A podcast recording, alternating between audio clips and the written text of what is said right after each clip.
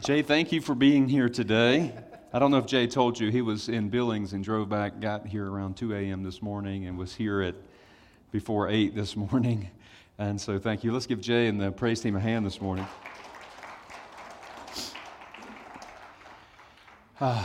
so we have to go from wonderful worship to talking about something very negative. So I hope you hang in here with me today. Uh, many of you would agree, would agree with me if I said that one of the most treacherous things someone could do, or that could be done to you, is the betrayal of a family member or friend. It strikes deep and has lasting effects on our lives. You could look back over your life right now and pinpoint a time where someone betrayed you, and you can still sense the hurt of what took place. And maybe someone here today was actually the person who actually betrayed someone else. Um, there are many well known stories of betrayal throughout history. The second most popular one is the betrayal that happened to Julius Caesar. Among the conspirators who assassinated the Roman leader on March 15, 44 BC, uh, was Marcus Junius Brutus. Um, Caesar not only trusted Brutus, he had favored him as a son. And, you know, it's been passed down and popularized by uh, Shakespeare that when he was attacked and this assassination was real and that took place, that he fought off everybody at first until he realized Brutus was among the crowd, someone that he trusted. And it was said that he said, Et tu, Brute, when he saw him. You too, even you, Brutus, would do this. And they assassinated him. Um, though many of you would say that you've been betrayed, uh, many here would not be willing to admit to being a betrayer. Um, who are you in the story? Thinking about Julius Caesar and what took place, would you say you are the Julius Caesar person who was betrayed by many people or even a close friend, or would you be the person who actually betrayed him? I think starting off at that point is important for us because oftentimes I think we would assume that we are just nice people. Uh, we don't betray anyone, we don't hurt anybody, we wouldn't do anything bad. Um, but the most popular betrayal in history is the betrayal of Jesus. You know, we've been walking through the life of Jesus and looking at these details, and we like to put our, um, you know, I like to look into it and, and put myself in the situation. And sometimes I would like to think that I would not do the things the disciples did. I want to think that way.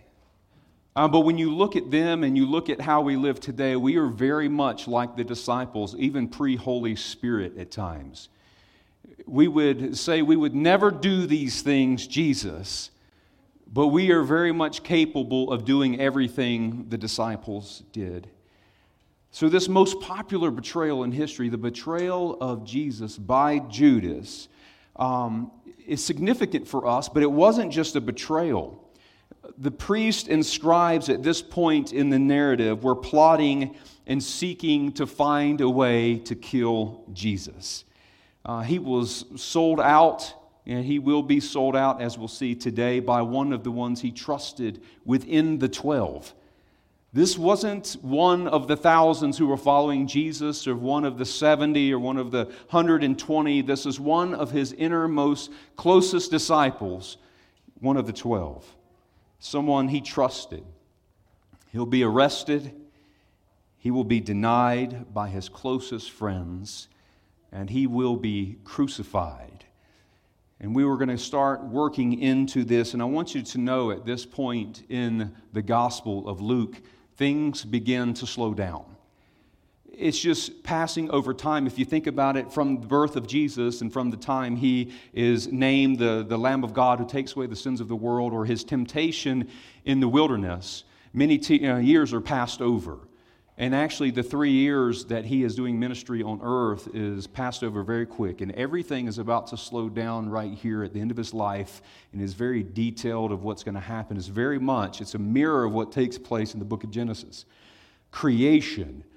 In the beginning, all these things happen very fast. Hundreds and thousands of years are just passed over, and then they slow down in um, the Old Testament narrative. We're going to look at Luke chapter 22 today, verses 1 through 5 and 21 through 23. And it says here, going back and looking at the beginning of chapter 22, now the feast of unleavened bread drew near, which is called the Passover. And the chief priests and scribes were seeking how to put him to death. It's fascinating still to think about today. But I think if you search your own heart at times, I think there's people in your life that you've been envious of or jealous of, or you uh, considered an enemy, and you may have created a plot in your mind to have them done away with. At this point, they want to kill Jesus, and at one point, they were willing to even kill Lazarus because he was an evidence of being raised from the dead, of Jesus' miracles. And the chief priests and scribes were seeking to put him to death, and but they feared the people. Then Satan entered into Judas, called Iscariot. Now, I want you to know that's something different that takes place, that, Ju- that Satan could actually enter into Judas post Pentecost. The believers are filled with the Holy Spirit, and we would say that you could not, Satan could not enter into your life, but he could very much, well, uh, he could deceive you. He can um, lead you away from Jesus. Then Satan entered into Judas Iscariot, who was one of the number of the twelve, and he went away and conferred with the chief priests' officers on how he may, might betray him to them. And they were glad. They're trying to figure out how can we eliminate Jesus, and all of a sudden the person comes. I am willing to betray him. And they were glad and agreed to give him money. So, they, so he consented and sought an opportunity to betray him to them in the absence of the crowd. But behold, the hand of him who betrays me, Jesus says at this point, is with me at the table. Now, we saw that last week as we went through the Passover and the Lord's Supper. Um, Luke is not doing a chronology. There are good theologians that think at this time when they were doing communion that Judas has already left that he didn't actually partake of the Lord's Supper at this point. But it says here, But behold, the hand of him who betrays me is with me at the table pre Lord's Supper while they're doing Passover. For the Son of Man goes as it is, has been determined. There's a sovereign plan that Christ would die for the sins of the world. But woe to that man whom he is betrayed. And they began to question one another, which of them it could be who was going to do this. Let's pray together this morning. God, we've consecrated ourselves and separated ourselves today to be with the body of believers, to be with other Christians, to worship you, holy God. And I pray today that we consecrate your words to our heart and our mind. And Lord, that you help us to see you in all your glory, to know you well. That we draw closer to you in these um, chaotic times where people need the gospel more than ever. That we are living out this faith that you've called us to. Lord, that we are, are authentic Christians that we are filled with your Spirit, that we confess you as Lord, that we can lead others to you because they see Jesus in our lives. Lord, and I pray that we become a people that are not so quick to deny you with our lives, that we're not so quick to betray you for such a little amount of money or whatever it is that pulls people into the sins of the world. But Lord, that we are confident that you are the Lord of life, that we need you, as Peter would say. Where else can we go? You hold the words of eternal life. Bless your words as they go forward. In Jesus' name, amen. Now, church, last week we dealt with the fact that Christ is in Jerusalem. He was slowly working his way there uh, as he would soon die for the sins of the world. He has informed the disciples that is what he is going to do. They didn't always understand what he is saying. In Mark chapter 10, I'm going to read this, it won't be on our screen. He tells the disciples, See, we are going up to Jerusalem, and the Son of Man will be delivered over to the chief priests and the scribes. He is telling them this is going to happen, and they will condemn him to death and deliver him over to the Gentiles, meaning the Romans would crucify him. They will mock him and spit on him and flog him and kill him, and after three days he will rise. They were perplexed and confused when Jesus said this. But the culmination of all these events have come to this point. They have arrived, but everything will always be associated with the fact that Jesus Christ, the Son of God, God in flesh, was betrayed. It's fascinating just to look back at these disciples watching Jesus who was able to calm a storm. That he actually, literally, they saw with their eyes that he had power over the elements. That actually walked on water. The disciples saw this. They saw him time and time again heal the sick, raise the dead. They saw Lazarus, who was in a tomb for four days. And the old King James, it says they came and said, Lord, he stinketh. He's dead, dead. He's decaying. No, go and roll away the stone. Lazarus, come forth. They saw these things happen. And still, there's a betrayal. Even the communion supper that we all participated in last week is forever associated with the betrayal of Jesus. Paul says this, we have the verse here, 1 Corinthians chapter 11. For I received from the Lord, and I want you to know, uh, if you would slide forward, I want you to know um, that Paul had direct revelation from Jesus Christ. He actually appeared to him and spoke to him. He says, For I received from the Lord what I also delivered to you, speaking to the church, that the Lord Jesus, on the night when he was betrayed, took bread. He's talking about the Lord's Supper the Lord's Supper, this intimate time, will always be associated with his betrayal. Jesus had invited the 12 to take the Passover with him. He instituted the Lord's Supper, informing them that his body would be broken for them. This was his blood, it was for them, but it's sad that this historical, intimate moment is marred by historical betrayal. It's hard to even think about. And I want you to know we're, we're going to get into some intense things here. If you say yes to Jesus Christ, you're going to face some of these similar things. Jesus said that. They hated me, they're going to hate you. If you are living for Jesus Christ, Paul said, all those who seek to live a godly life will be persecuted. If you are seriously trying to uh, pursue Jesus, you will be betrayed, you will be not denied, you will be mocked in this world, all the more in this culture. Um, and I think at times we are very capable of betraying Jesus. We are more than capable of betraying other people. Betrayal seems to be normative. And I can literally say, and I'm not going to preach a sermon about all the, the things that have happened to me in ministry, I was never betrayed until I said yes to Jesus and started serving in ministry. If I lived in the world and, and, living in sin and doing whatever I was doing without God, without saying yes to Him, you know, there was just things that happened and bad things, and I was caught up in things I probably shouldn't have been in. But as soon as I said yes to ministry, the first year we were saying yes to ministry, a betrayal happened.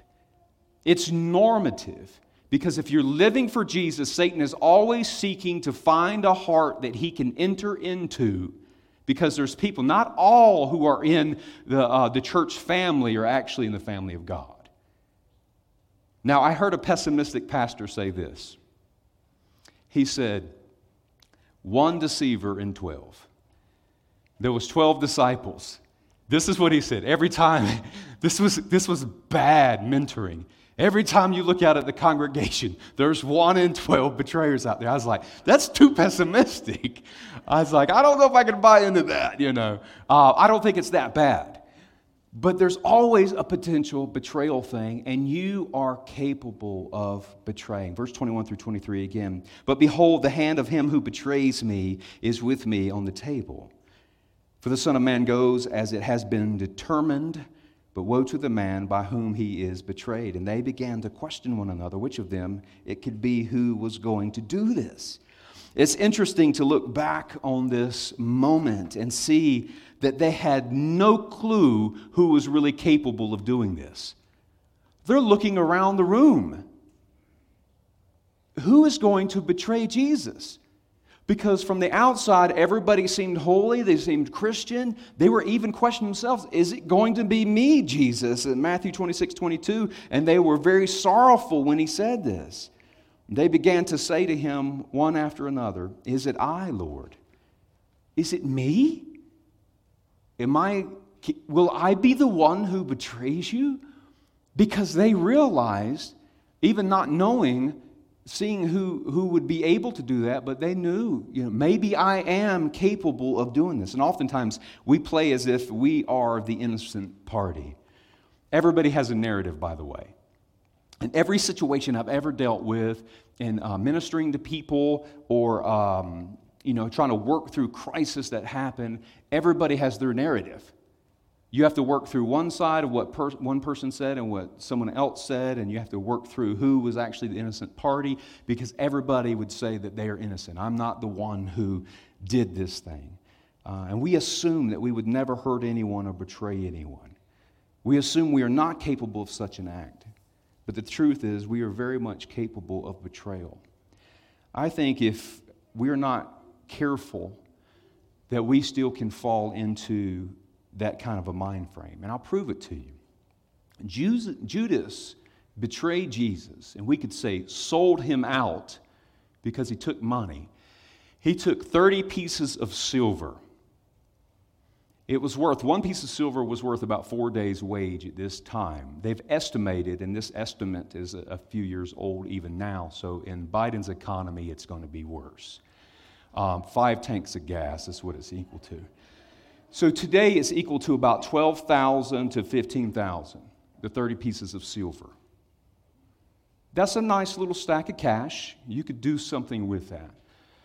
But I want you to know that I've met people, and I watch it all the time, that people betray Jesus for much less. They give up on Jesus for much less. The things I hear today is just like, really? You're willing to give up on Jesus and turn him over or give up, betray your church family and all these things over uh, so much less.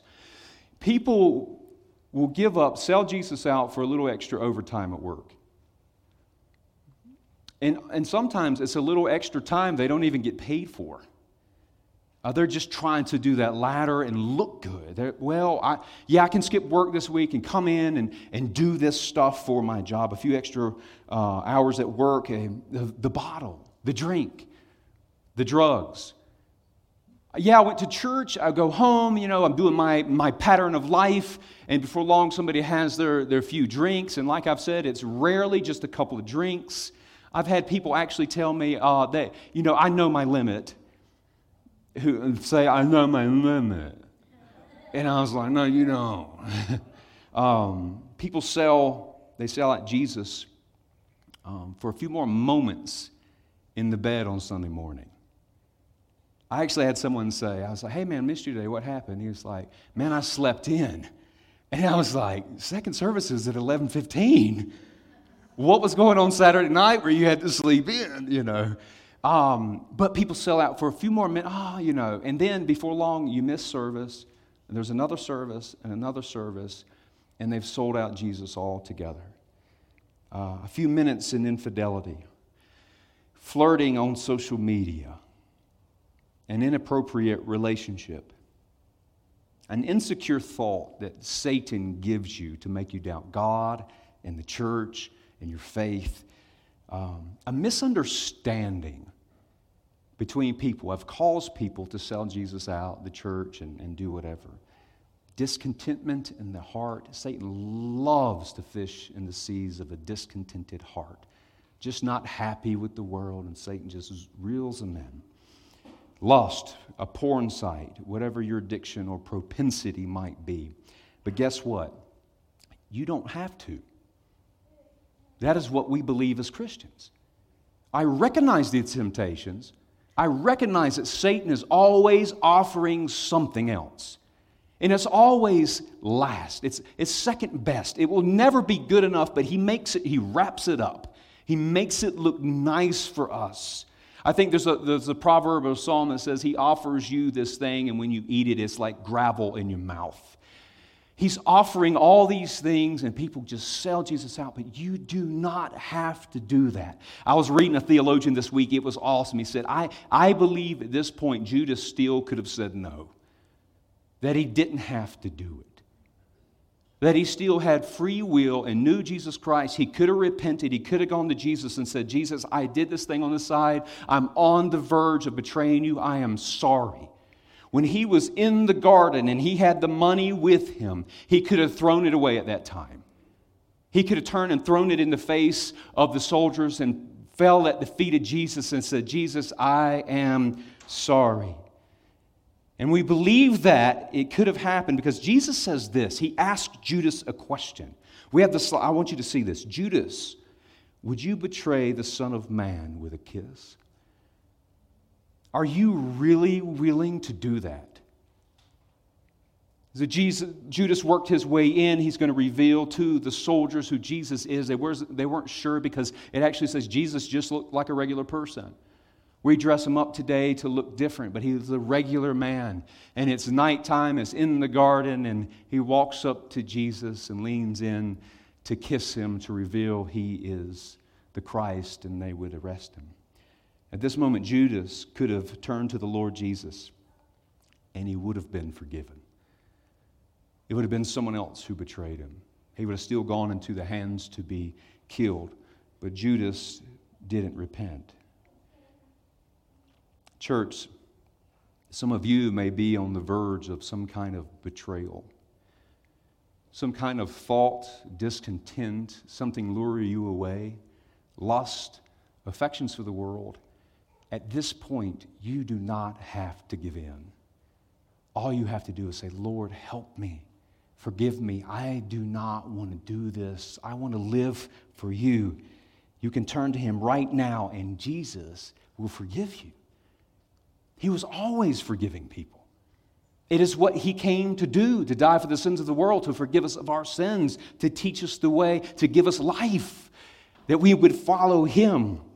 Now, here's the second thing I want you to see today. We're not only capable of betraying, we are capable of denying. Verses 33 through 34. Peter said to him, Lord, I am ready to go with you both to prison and to death. Jesus said, I tell you, Peter, the rooster will not crow this day until you deny three times that you know me. And Jessica read the scripture today, and you saw it just happen uh, repeatedly. I mean, it wasn't like one day, the next day, the next day. It's within these moments um, that Peter is following Jesus from afar off. Now, Jesus has this short conversation with Peter. And Peter, he's telling Peter, Peter, Satan wishes to sift you as wheat. And when Satan wants to do that, it means he wants to shake you up and sift out your faith that you won't live for Jesus, that you would deny him, uh, that you would actually walk away. But Jesus uh, encourages Peter, says, But I have prayed for you um, that you would return. And when you return, that you would strengthen your brothers. And Peter is like, No, I would never do that. And I, I see ourselves in, in those moments. I would never do that thing. Um, and, and, you can look ahead and, and, sometimes you can see the outcome. And I think that's sometimes what helps me uh, remain firm in the faith is I've seen the outcome of those who did this little denial here, betrayal here, and it led into a life of uh, a life away from God. Peter boldly tells Jesus, I am ready to go with you both to prison and death. I meet Christians that say that kind of stuff all the time who are the most comfortable people in the world.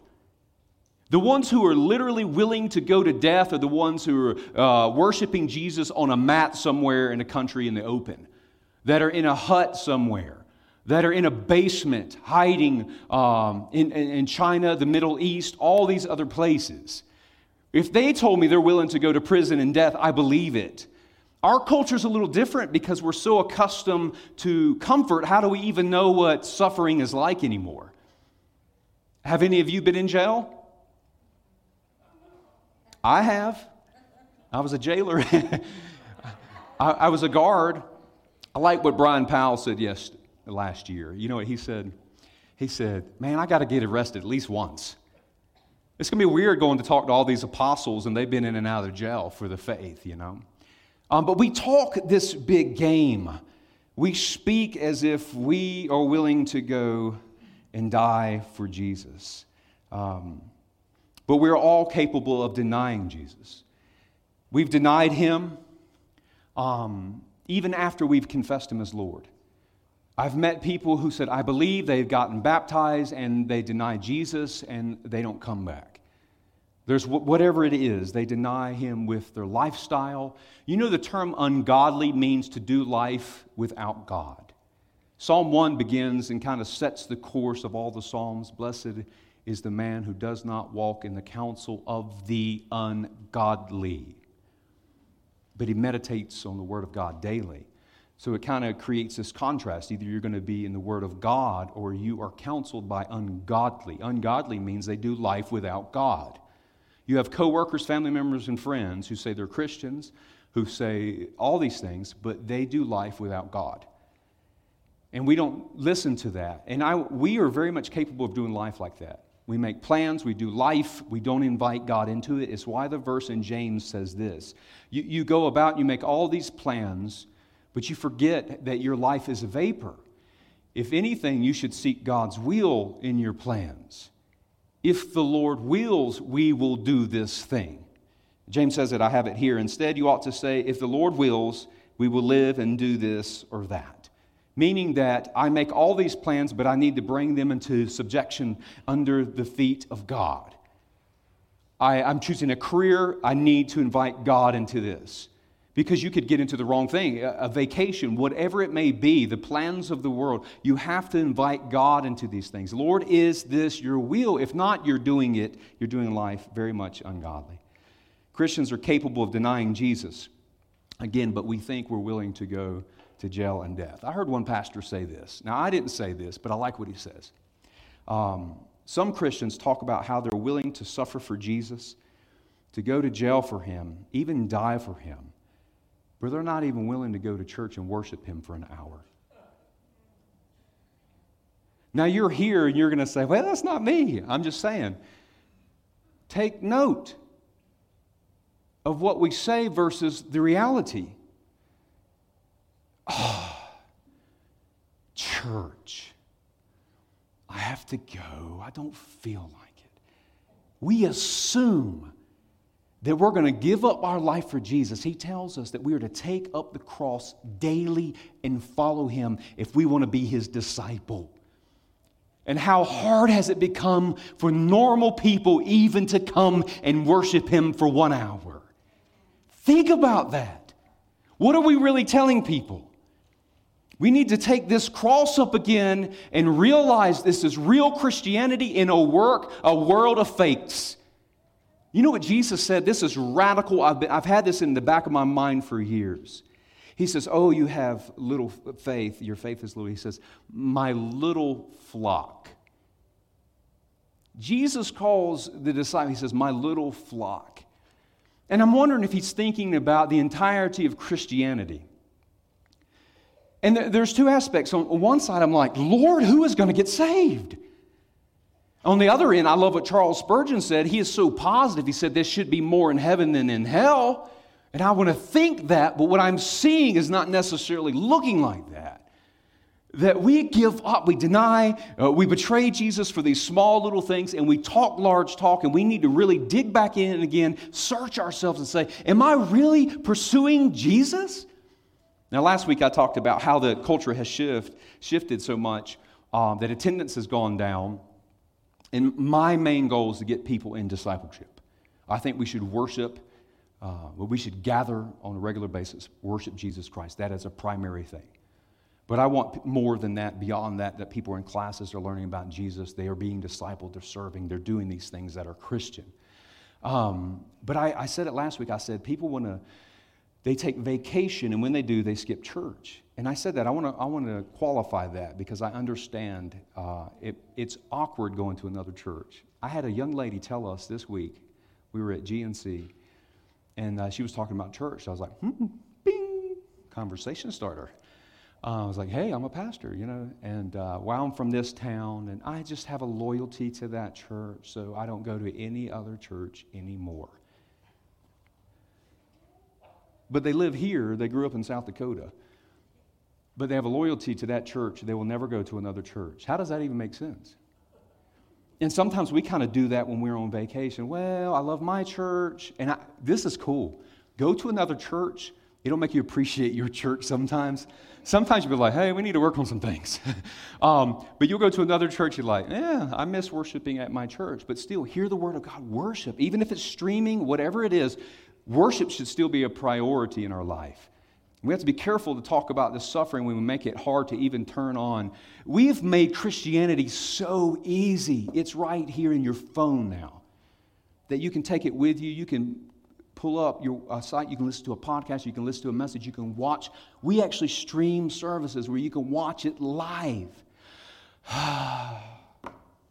it's too much work. What's the Wi Fi password? I can't get Wi Fi. Well, we won't worship. And that's really what we're looking at today. Uh, let's suffer for Jesus a little more. Let's dig in. Let's let it be grace and grit. Now, Jesus speaks of denying him as being a serious offense. He said, So everyone here in Matthew chapter 10, so everyone who acknowledges me before men, I also will acknowledge um, before my Father in heaven. So if you acknowledge Jesus Christ, he acknowledges you in heaven. But whoever denies me before men, I will also deny before my Father who is in heaven. We have to step up our game. When you're out at a restaurant, People are watching, and I want you to know it's very rare to see somebody pray over a meal. It is so rare that I've had people come up to me and say, Thank you for praying, because my little kids saw you do it. We had someone, I was at a Waffle House one time with my family. We prayed. And I was like, Lord, even if you can bless this food, please bless, bless the Waffle House food. Somebody passed us a note and said, Hey, I was back here. I saw you guys praying. It meant a lot to me. Thank you. That it's that meaningful in this culture means people are not even praying over a meal when they're out. That we need to step up our game when we we worship. This is who we are as Christians. I am a Christ follower. Whatever it takes, I follow Jesus wherever I am. If I'm on vacation, it is Jesus in what I'm doing. We gather around the fire for s'mores. We sing songs to Jesus. Lord, bless our little s'mores. We are Christian in our language, in our lifestyle. But we can, we're tempted to confess Him and then deny Him. As Christians, we are not to be ashamed of the gospel. Why? We are saved by this good news. In closing, I have something here. I'm going to ask Jay to come.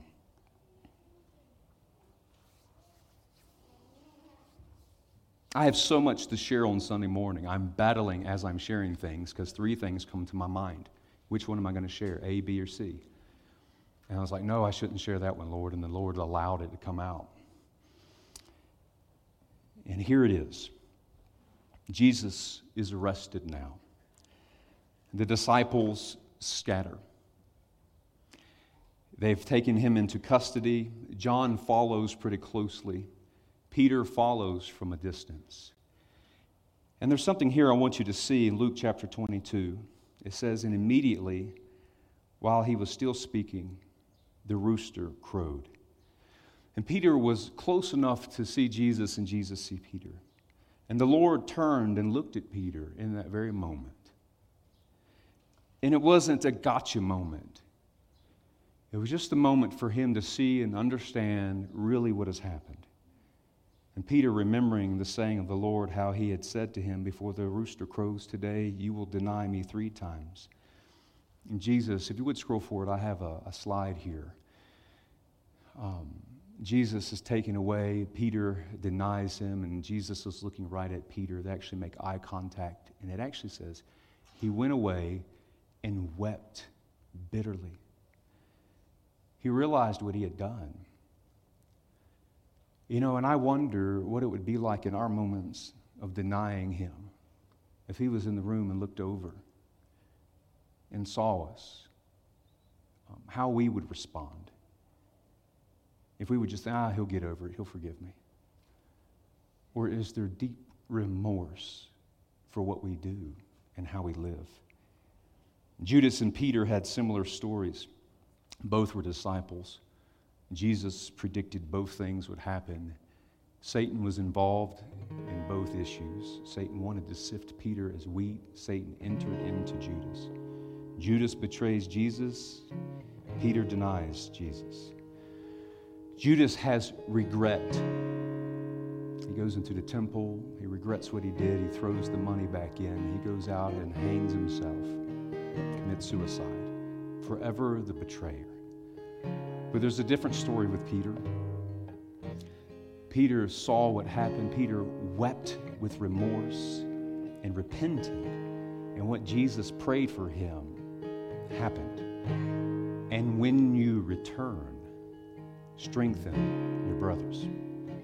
So Peter would return to Jesus Christ. And I want you to see the 2 Corinthians chapter 7 verse 10 says, "For godly grief produces a repentance that leads to salvation without regret, whereas worldly grief produces death. We are capable of doing both, but how we respond changes everything. So today I'm going to ask you just to bow your heads and close your eyes. And, maybe you're in a moment that you need to turn to Christ and say, Lord, forgive me. And you have felt remorse. Not regret so much, but remorse for denying your Christ. Let's pray.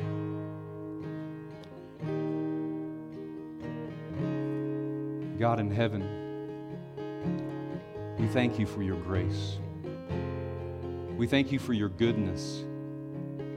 Lord, sometimes it's hard to listen to what happened here. We assume we would not do these things. Lord, but we have done them. And I pray, starting today, whoever has denied you with their lifestyle, even in secret or public, Lord, that they feel remorse for this action. It's not hidden from you. There's no hidden scandals in heaven. You know what is happening. And I pray that we just turn to you today, Lord, that we just give it all to you. And Lord, maybe someone here today has got one foot in, one foot out. And I pray that they quit playing games with you, that they fully commit to you, that they understand this narrow road is not easy and Lord, I pray that we start trimming away this comfort, these things that keep us from suffering for you. And Lord, I pray this week that we tell someone about you. And I pray that our lives are so changed that coworkers know that something is different about us. That we're not speaking like everyone else. That we're not acting like everyone else. That they see Jesus in us.